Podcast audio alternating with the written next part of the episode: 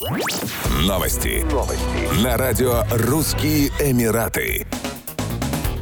Судебный департамент Абу-Даби бьет тревогу. В Объединенных Арабских Эмиратах фиксируется всплеск случаев мошенничества при продаже поддержанных автомобилей в интернете. Так, мошенники создают веб-сайты и страницы в социальных сетях с заманчивыми предложениями, а на самом деле продают автомобили со скрытыми неисправностями или со скрученным пробегом, нередко заставляя покупателей верить, что транспортные средства находятся на гарантии. В итоге покупатели не только лишаются средств, но и подвергают опасности себя, а также жизнь и здоровье других участников дорожного движения. В этой связи власти Абу-Даби призвали население приобретать автомобили только у надежных поставщиков, тщательно проверять все документы до момента совершения покупки. Кроме того, деньги можно передавать только после передачи покупателю права собственности на автомобиль и его регистрации в транспортном управлении. Перед покупкой следует провести инспекцию автомобиля в аккредитованном гараже, а также запросить у продавца историю его обслуживания, где фиксируются показатели одометра.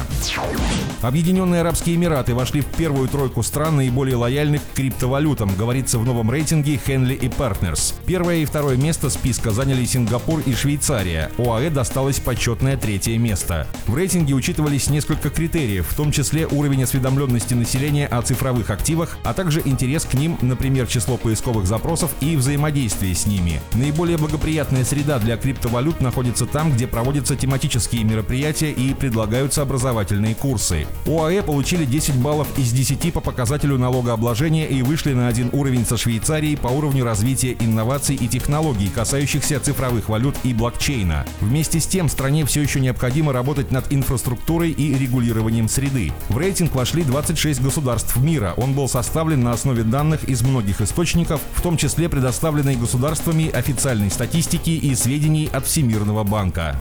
Еще больше новостей читайте на сайте RussianEmirates.com